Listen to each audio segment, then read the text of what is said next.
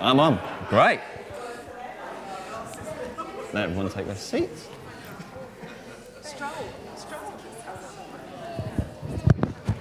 Yeah, bend. Oh, sorry. There we go. Good morning, everyone. A very warm welcome to you all. A very warm welcome to anyone who hasn't been in a while, and for those who might be here for the first time. Um, before we get started with today's service, I've just got a few short, short notices to say. This, or not this Friday evening, but next Friday evening on the 28th, B Kids, the youngest of the two Friday night groups, will be having a prayer stations evening. And actually, so will the youth as well. Last year we did this, and you were all invited to that. You are still invited to that again this year if you would like to come along and take part and to see what we're all up to. But you also have the opportunity to possibly chat with some parents who might be coming to the B Kids one, so for the younger ones as well. And could you also pray for that, that parents would come along and would get involved in what we're doing as well? It's a really good way of pushing out to some of the parents and families of the children that we're working with. Messy Church. Messy Church, we are now looking for helpers to help with food. There's no nothing to bring, nothing to cook. You're not taking the lead in any way. We just need some help in the kitchen on Messy Church sessions. So if you could, if you could do that, if you feel like you could give up a, a Saturday for us, then please do come and speak to myself or Anthea Calland at some stage. Thank you. Um, Brian, I believe, has a notice very quickly.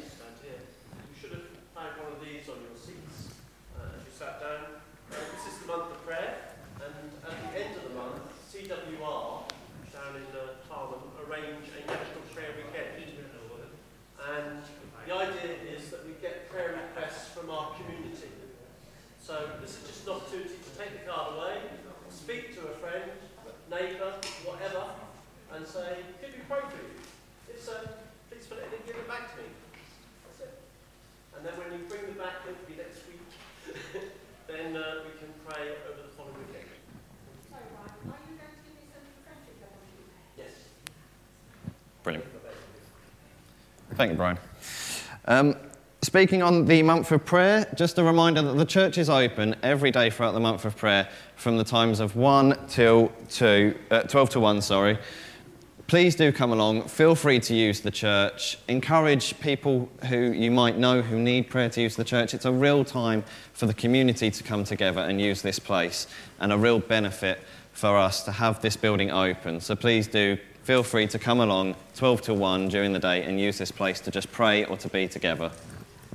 And my final notice, not my final notice, I apologise, yes, my final notice, is next week it is my welcome service, which feels a bit weird saying that in front of all of you now. But next week is my welcome service. I will be very, very glad to be welcomed into this church and to get to know you all a bit more. But food is required. So afterwards, we will be having a fellowship lunch. So if anyone feels like they could provide food, or if there's any food which anyone would like to give or would like to think about that, please see Roz at some point after this service or at any point, just to talk to her about food and if you can bring anything. That's all the notices for today, and all I need to do now for you is introduce our next song, which is Crown him with many crowns. If you'd all like to stand.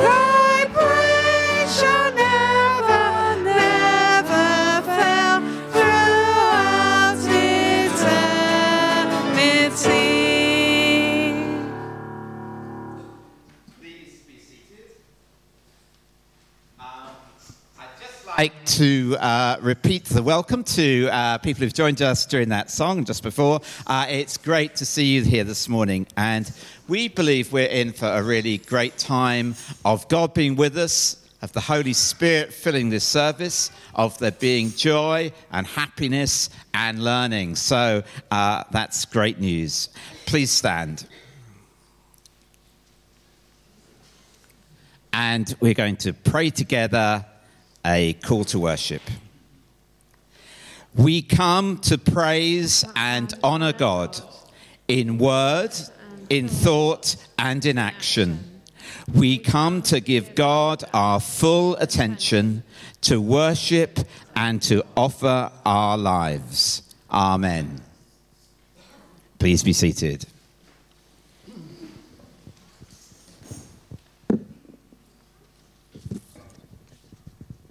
Wonderful. So, again, great to see you all. Now, do we have any children who would like to come to the front and help me out with something, children or young people? Because I've got an activity which does require some real bravery. Who wants to come up? Is anyone brave enough?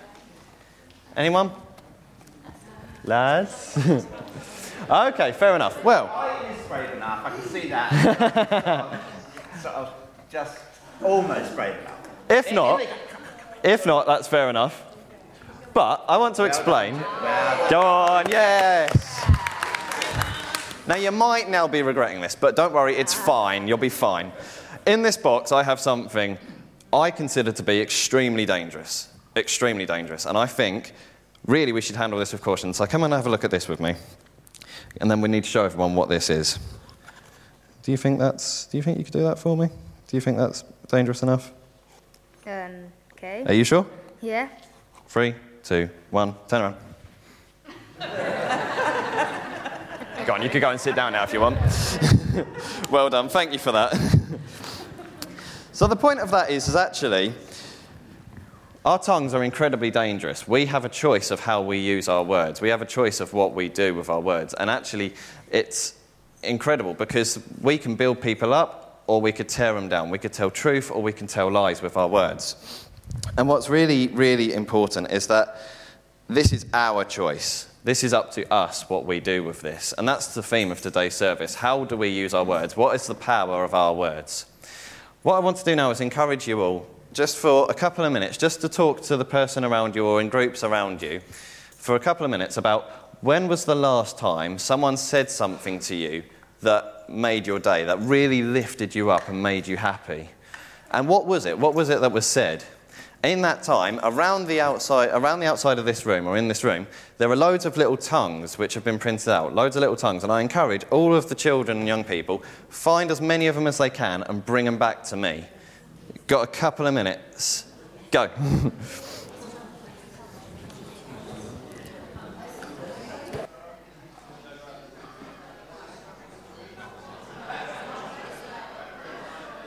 Oh, my, my boss this week sent a little email to say we're all amazing and the whole thing will fall apart without us. So that was nice. Yeah. Mainly because we've had a horrific Yes. nice of us to do that rather than sort of take it out on it. Yeah.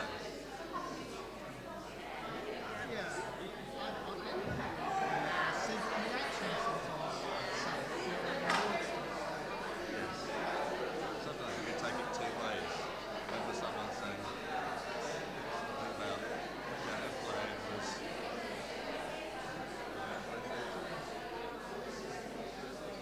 not amazing. It's something like you could just read it both ways. Yeah, yeah, yeah, sure. Yeah. I don't know how you do it.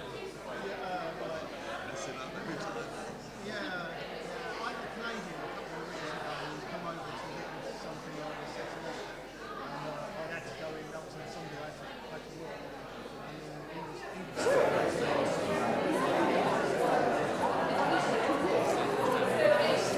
Right. I'll let the children continue to look for them. If the children find any more tongues, please do bring them back to me.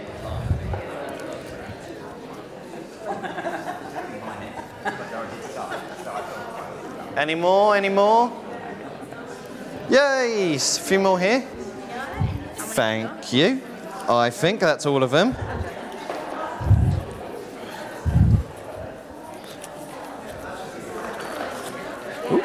That's all of them. So I now have in my hand all of the tongues.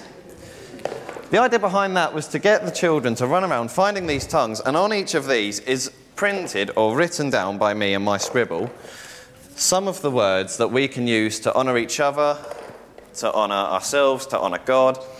And I just want to read a few of them out as we're going through. So, thank you. I love you. Big word that we all use a lot is love. Let me help you. Praise the Lord. God loves you. You are amazing. Well done. You are loved. God is great, and I love God. And I hope, hello, you two, and I hope that as you were all running around picking those up, you had some brilliant conversations about all of the amazing things that people have said to you recently. Hello, you two, you all right? Go on. What are you doing?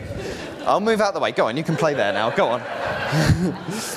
so I just hope that that you've completely stolen my attention. so I just hope that from now on in, from this week, a challenge for you all is how can we use our words this week? What can we do to make other people's days? How can we glorify God? How can we glorify ourselves? How can we be generous with the words that we use? So that was all I had to say. Thank you. Well, now, um, someone, actually, three different people in the church have spoken to me recently about the fact that we're in a bit of a muddle with what we read in the Bible.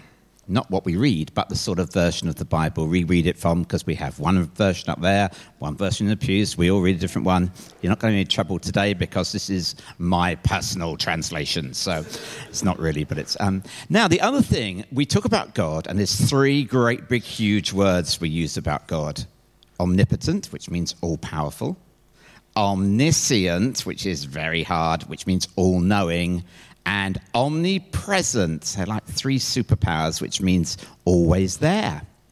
But Jesus wasn't like that because Jesus was in a human body. So Jesus didn't know what people thought about him. So he asked his disciples, and this is the story from Mark's gospel of when Jesus asked his disciples, What did people think of him? So we're going to read this. I'll be the little narrator here. And uh, we've got the words of Jesus coming from Christine, and the words of Peter and the disciples uh, coming from Fiona. So perhaps we will. One day, Jesus and his 12 followers were in the north of the country at Caesarea Philippi. As they were chatting together, Jesus asked them, Who do the crowds think I am? The disciples gave several answers, including John the Baptist, Elijah, or a prophet from long ago. Yes, but what about you, my close followers? What do you think? You are the Messiah, the Christ. And then Peter replied,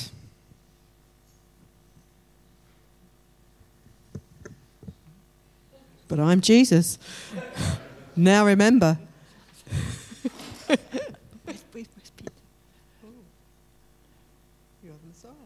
You are the Messiah.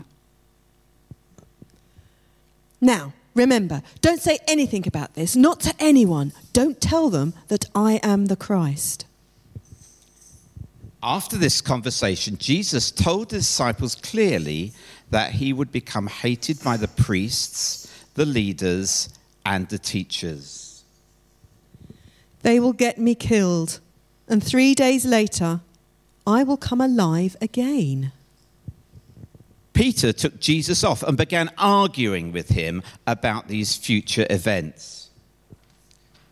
No, Jesus, that can't be right. I will protect you. But Jesus turned and gave Peter a long look. That is Satan speaking, you see. You are thinking on an earthly level, not as God thinks. Then Jesus called all his disciples and all the crowd together and began teaching them. If any of you wants to be my follower, you must give up your own way, take up your cross, and follow me. If you try to hang on to your life, you will lose it.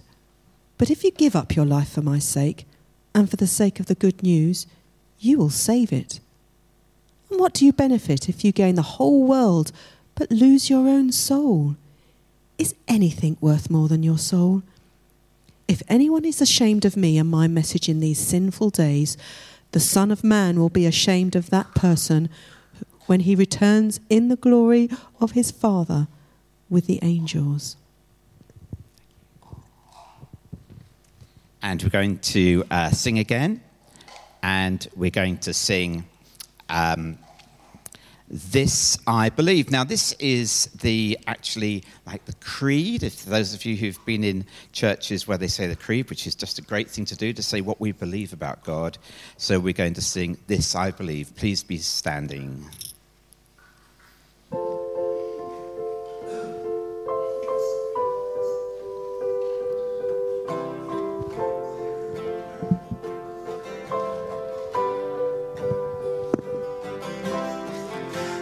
Father everlasting, the all creating one, God Almighty. Through your Holy Spirit, conceiving Christ the Son, Jesus our Savior.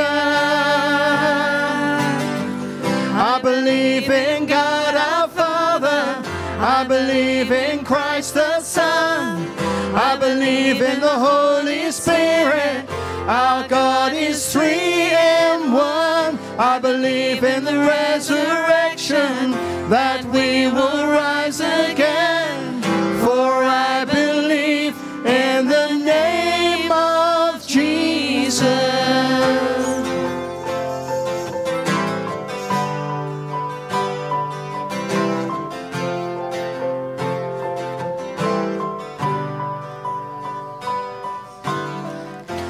judge and our defender, suffering and crucified. Forgiveness is in you. Descended into darkness, he rose in glorious light, forever seated high. I believe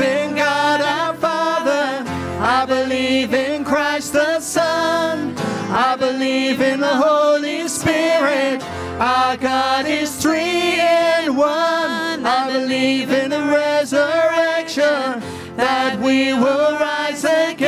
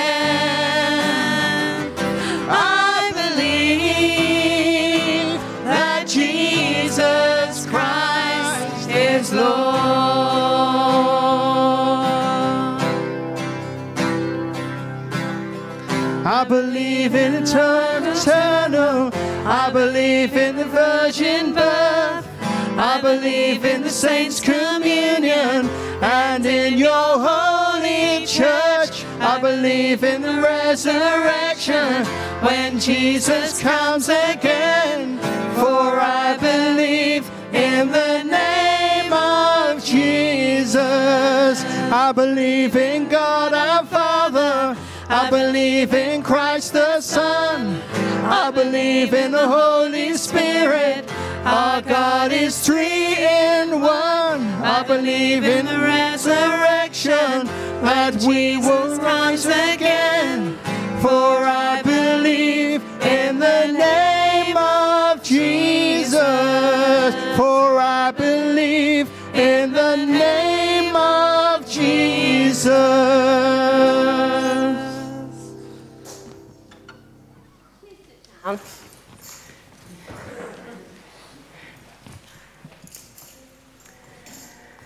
Um, the power of words.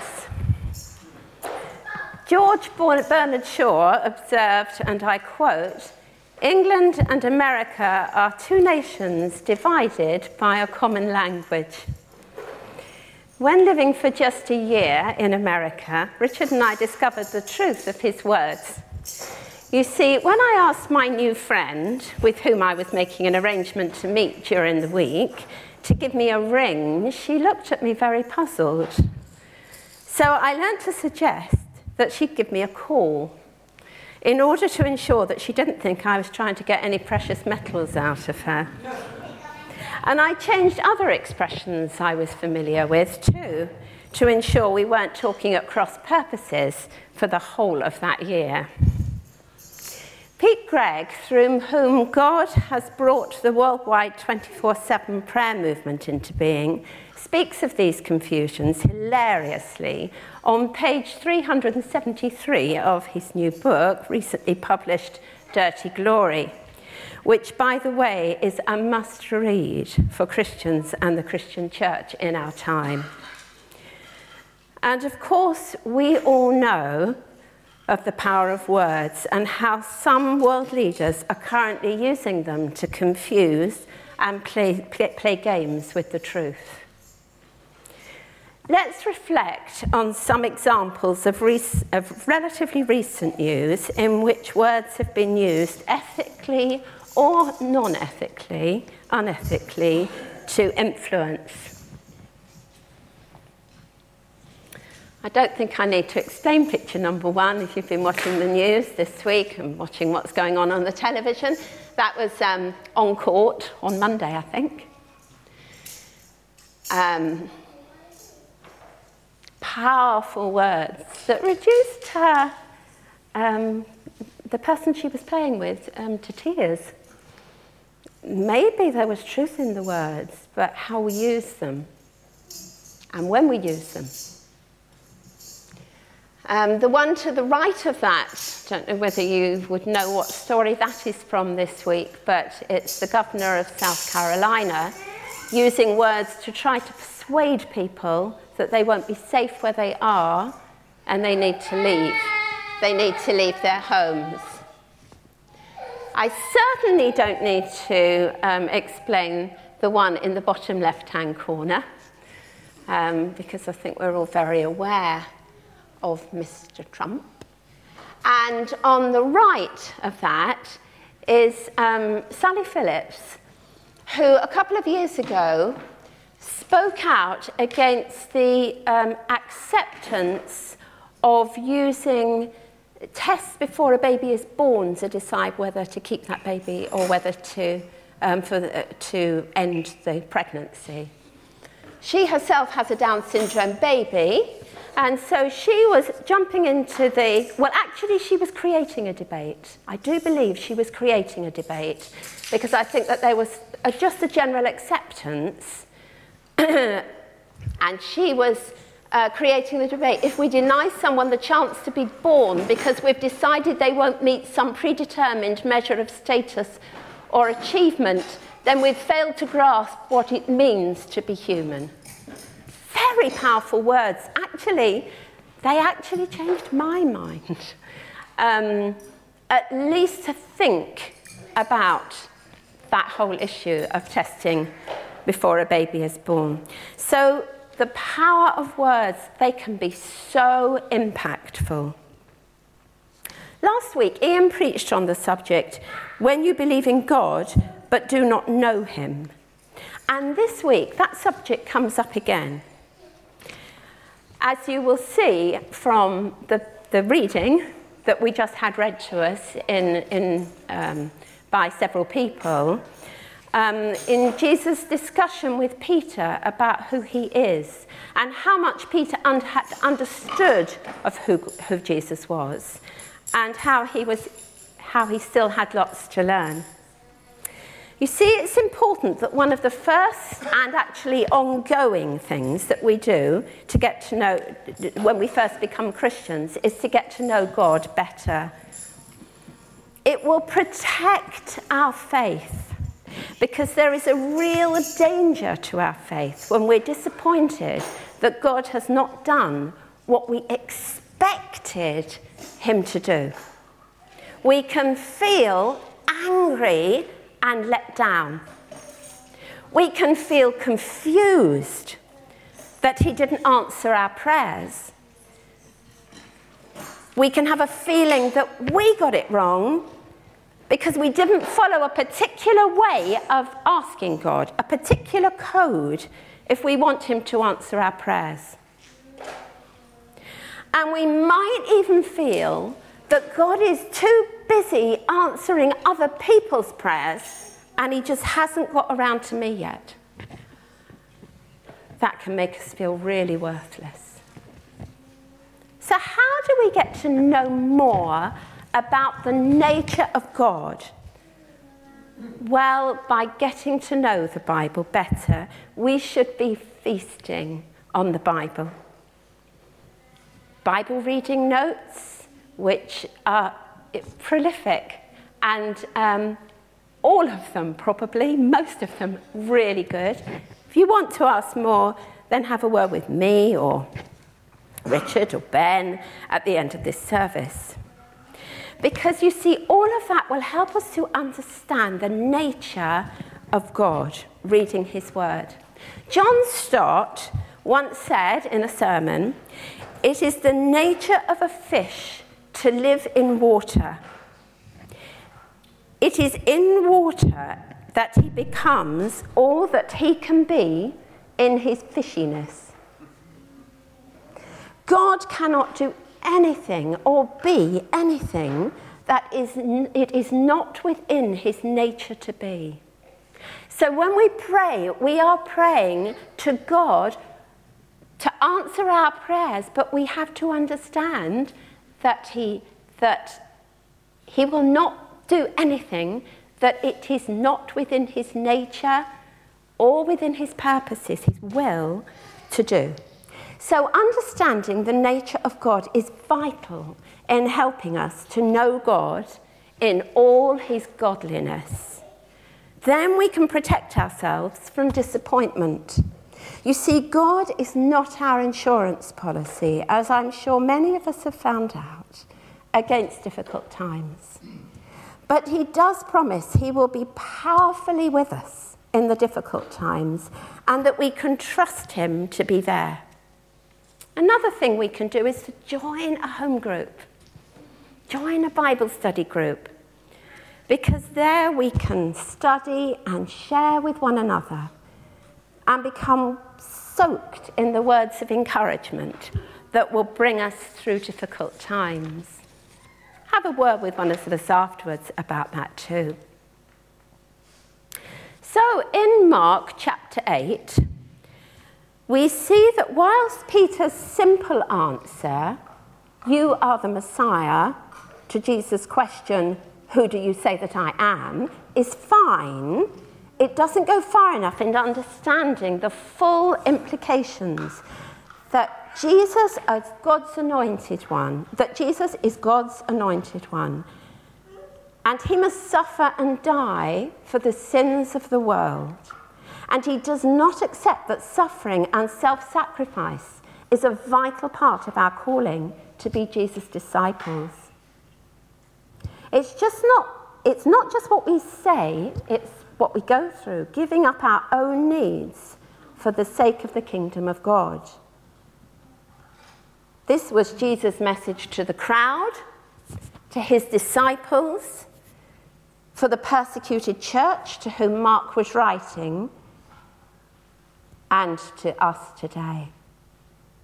So, Jesus tells that crowd we must deny ourselves and take up our cross. How do we do that? How practically do we do that? Well, do you know, if I were to hand the mic round now, I'm sure we could spend the next 20 minutes talking about that. Thinking of examples of people we know who denied themselves, took up the cross, and followed Jesus. But I'm just going to say two or three. Um, love the unlovely. Stand up for those who are suffering injustice. If we were to open up the mic, I'm sure you'd have more. The exploitation of the poor. Speak out about against the exploitation of the power of the poor.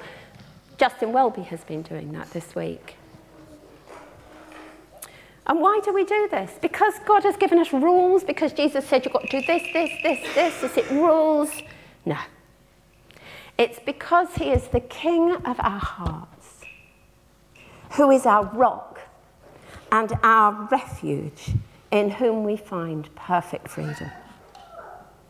And because His Holy Spirit is powerfully living in us. So we are partners with God to bring about change in our broken world, that His kingdom will come on earth as it is in heaven. And now let's stand to sing, Let the King of my heart be the mountain where I run. Please stand to sing.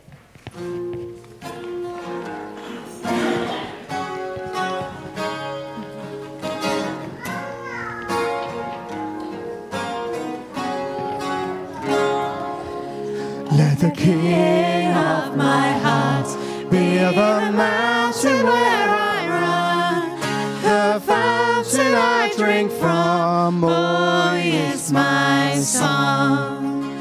Let the King of my heart be the shadow where I hide, the ransom for my life. Oh, is my song. You are good good.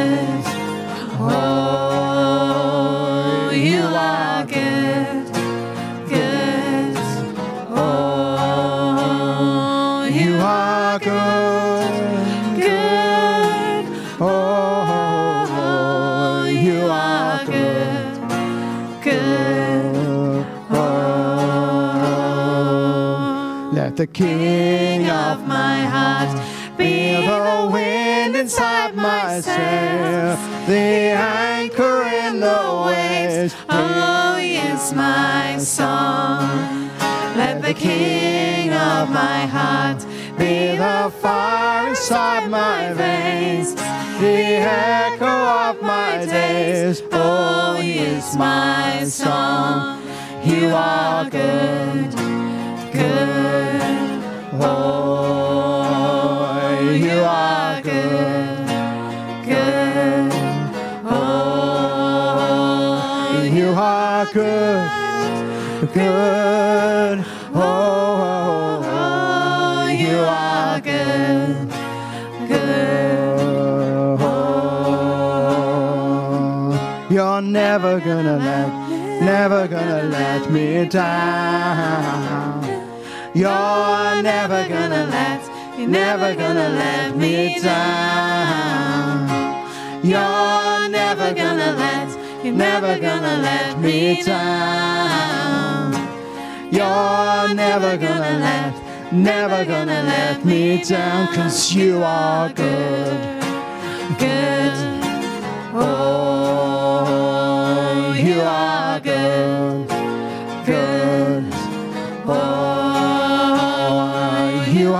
Good, good. Oh, oh you are good, good. Oh.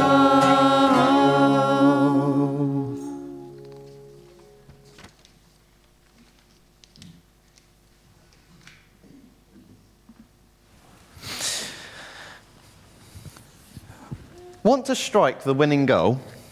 Want to lift the cup? Share the celebrations? Revel in the team spirit? Have a laugh with your mates? The manager knows what he's doing. He's led the team to victory before. Six points clear. Top of the Premier League. Amazing, unstoppable, unbeatable. It's like Leicester all over again. They found a king under the car park, and then they won the Premier League. Fancy joining the team?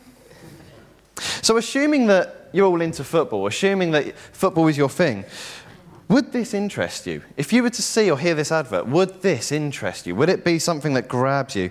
And actually, do the words persuade you to join? What do you think? Any responses? Richard saying, Yes, I, I, want, I want to do that. or there's another one. Think of all of those hours on the training pitch, in the wind and the rain and the hail. Always watching what you eat, missing your daughter's first birthday for the big match, slipping down the table, tasting bitter defeat, injuring your hamstring, no hope for call up to the national team, left on the bench. The manager does know what he's doing, doesn't he? The press once called this the golden team. Once. Fancy joining the team now? Words can be very encouraging, very persuasive, very, very kind of, very positive. And I wonder, how would you describe church? How would you describe church? If you were trying to sell church to someone with your words, how would you do it? Would it be positive? Would it be encouraging? Or would you use, would you use more negative or discouraging words? Hello again. I want to encourage you all to be as open and honest as you can be about church. Whether you feel like it's the best thing in the world or you, whether you look at it and think there's a lot wrong with it. I encourage you to all be open.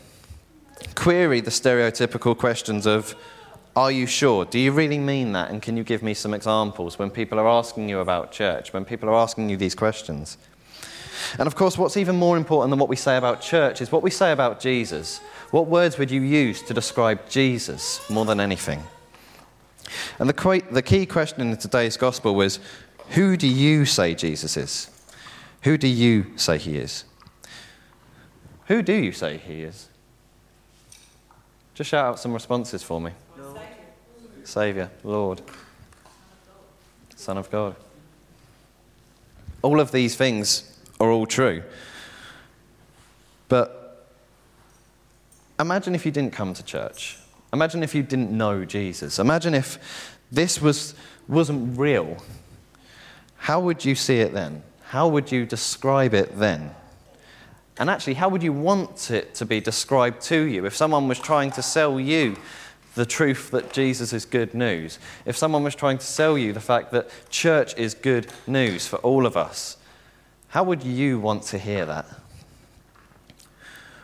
What could we do as a church or individuals to spread the news of Jesus? What could we do to lift the church up again? What could we do as people to make church a place which sounds exciting? What words could we use? What exciting things could we say? That's my challenge. Is how well at this moment do you think you could sell the church? How well at this moment do you think you could spread the news of Jesus? What words would you use? Remembering that our words are powerful, how would you do it? Thank you.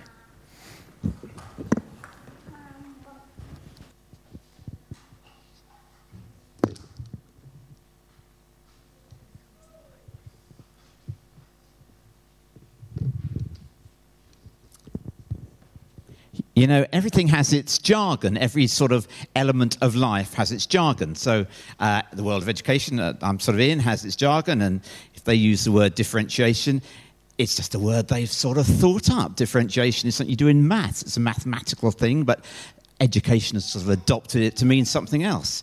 What about medicine? They have all sorts of things. I'm very proud, although a little bit pained, to have a current condition, which I have finally learnt what the word is. It's trochanteric pain syndrome. So if I've got trochanteric pain syndrome, which by the way I have got, and I've got it just at this moment, where do you think I'm hurting? Well, no, it's not. It's my thigh, and your trochanteric Um, tendon is your tendon that joins your bottom muscles to your femur, and I've managed to tear it, so it's sort of hurting a lot. Um, uh, so everything has its own words, and so does the words we use at, at church. And we try hard, but don't always succeed in saying things that you understand. I mean, I'm not sure how many of you could understand, because I can't, the second verse of the first hymn we sung. That was pretty weird words if you were looking at it. So we want to try to see about words. And I wonder what words that we use in church are words you either don't understand or you've only recently learned, okay? Or you only recently learned what they mean or you can remember not understanding them at some point. So I want some people to offer me some words that we use in church and you think you might got it right, but you don't quite understand. Can I kick off, Philippa, by please could you? Uh, the one word that I learnt before I preached last time was I really learnt what the word incarnation meant. That's my little start. Anyone like to say a word that they have recently learnt or don't quite know what it means? Sorry? Doxology. Ooh, that's scary. By the way, I'm not going to tell you what they mean. Anyone else got some? Ecumenical. Ooh. That's a good one. Any other long words? Yes, D- Becky. Righteousness. Righteousness. That's a my word. This is a rotten job to give Philippa, by the way, because because these are going to be long words, so they're going to be very difficult to spell. And even if you're a good speller, it's hard to spell writing on a whiteboard. Catholic, as in the creed. Catholic, as when it's used in the creed. Catholic. Small c. What was that one? Small c. A small, a sm- Catholic with a small c. Yes. Anything else, or is everyone else happy with? Uh... Ooh.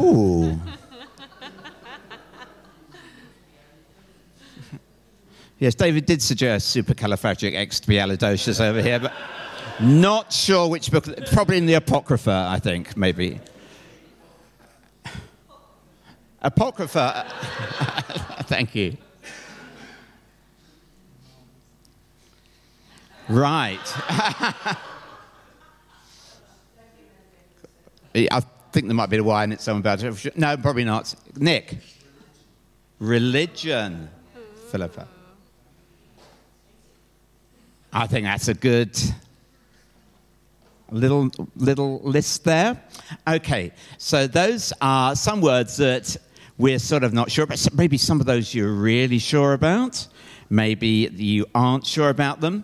The wonderful thing is that all of those words, in one way or another, actually tell us more about what it's like to be a Christian and what it's like to actually uh, follow Jesus in many cases.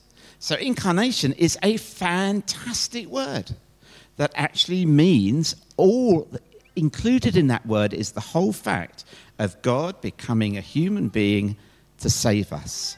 That is in the word incarnation. That's sort of all tied up in that word. So it's a useful word to use sometimes. Okay. Well, I don't know what doxology means. Any suggestion, uh, John, on doxology? So doxology is just a, a song of praise. We use it uh, sometimes to be a praise at the end of a service as a praise song. Uh, ecumenical, Jesus said, It's my prayer that you should all be one. He was really clear about that. He didn't want churches to divide themselves off and have uh, enmity, have uh, bad feelings between each other, and that sort of thing. And it was starting even sort of 70 years after Jesus died. And there, people were saying in some of the churches, I follow Peter, I follow Paul, I follow Apollos. And they were in, got, getting themselves into different groups. So that wasn't very, very good.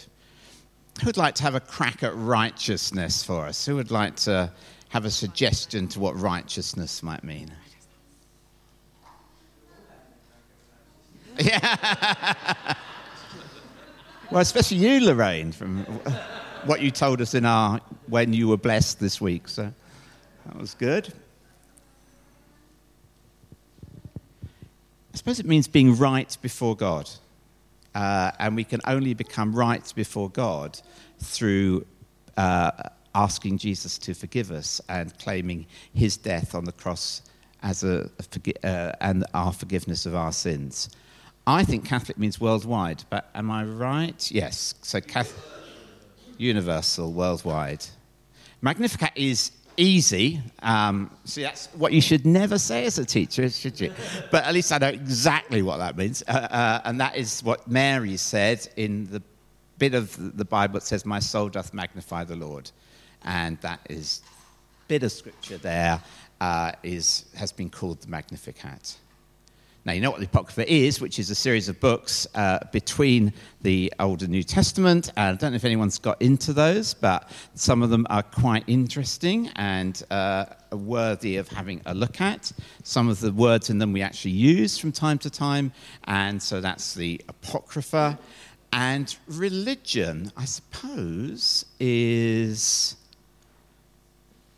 It's really what worldwide. It's what um, C.S. Lewis talked about as the God shaped gap, as the God shaped hole, that people have a desire to worship someone, and so we see religion all over the world. And uh, we, however, know that Jesus said, I am the way, the truth, and the life, and no one comes to the Father but by me. So, when we talk to people about the Bible and when we talk to people about the Christian life, we want to avoid using those long, complicated words. Sometimes those long, complicated words, the jargon words, are quite useful if you know that other people know what they mean. But words really matter. So, when we talk about Jesus, when we talk about our faith, let's use simple words so that people clearly understand what we mean.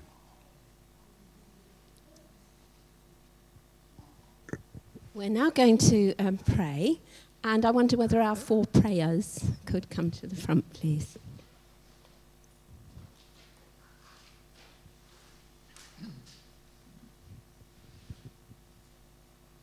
And here.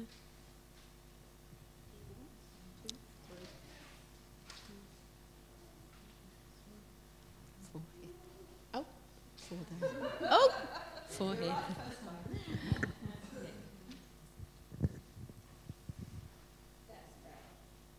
In anticipation of International Day of Peace, we pray for our leaders that they would speak words of unity, not division, words of friendship, not hatred, words that build up rather than belittle.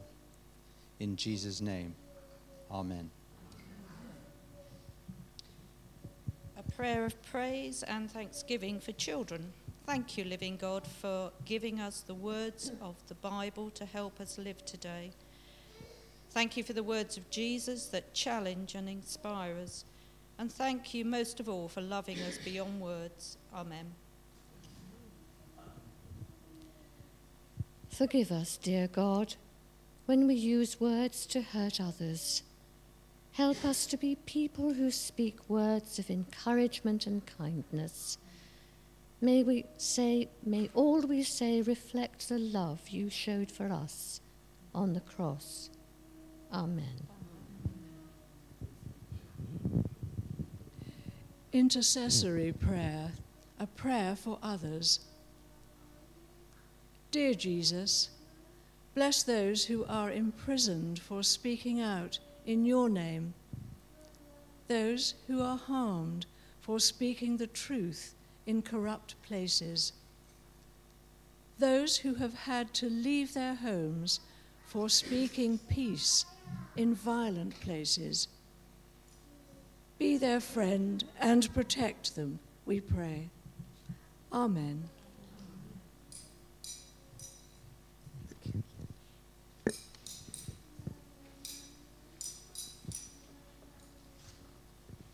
Now we are going to sing together the doxology. Um, we're going to start with the one that, if you're my age, you might have sung when you were a child. And then we're going to move into the one that, um, the same doxology but different tune, um, that we were singing in this church. Um, at the time, I remember we sang it in our church when we turned the whole church round. I think that was 1997. And we had a baptism, and I can remember singing it at that service. so maybe within that, you will know one of those. Um, and it's a sort of way of all of us, all ages, um, singing praise to God. And while we do that, we'll also send the collection tubes around. Oh, can I borrow? Can I borrow some um, collection tube?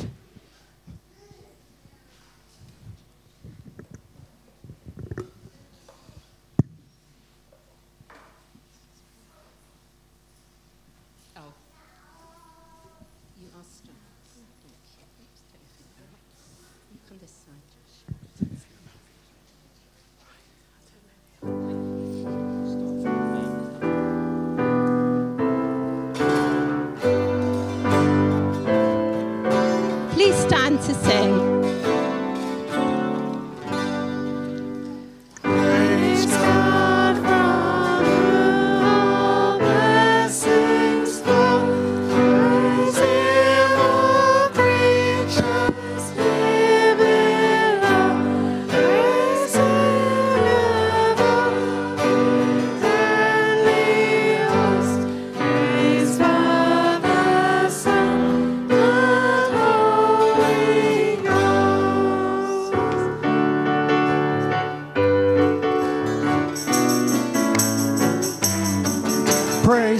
From whom all blessings flow. Praise Him, all creatures here below. Praise Him above, you heavenly hosts. Praise Father, Son, and Holy Ghost. Praise God from whom all blessings flow. Praise Him, all creatures here below. Praise Him above, you heavenly hosts. Praise Father, Son, and Holy Ghost. You give glory to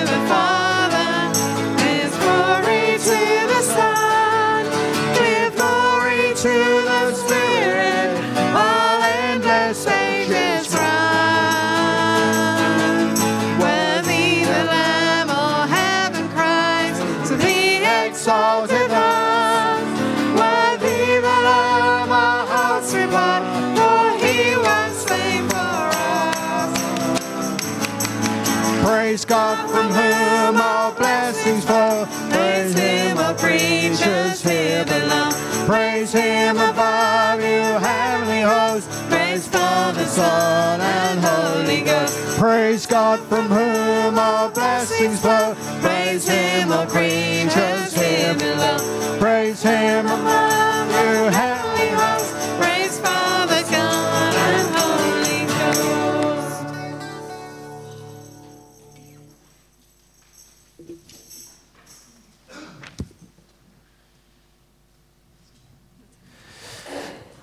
commission for this week to encourage you to live out your faith, encourage all of you to put this week your faith into action. No matter how big or how small, no matter how powerful you feel that might be right now, I encourage you this week to go out and make the most of your faith. Put it into action. Let the people around you see that Jesus is alive and that your words matter. Find someone maybe who's going through a difficult time. Encourage them, uplift them, share with them the good news of what Jesus can do for them. And remember that our words, the words that we use, are powerful. Ascending out prayer. God, may we go with your praise on our lips and your love in our hearts. May we be prepared to give our whole lives to you, whatever that means, wherever that leads.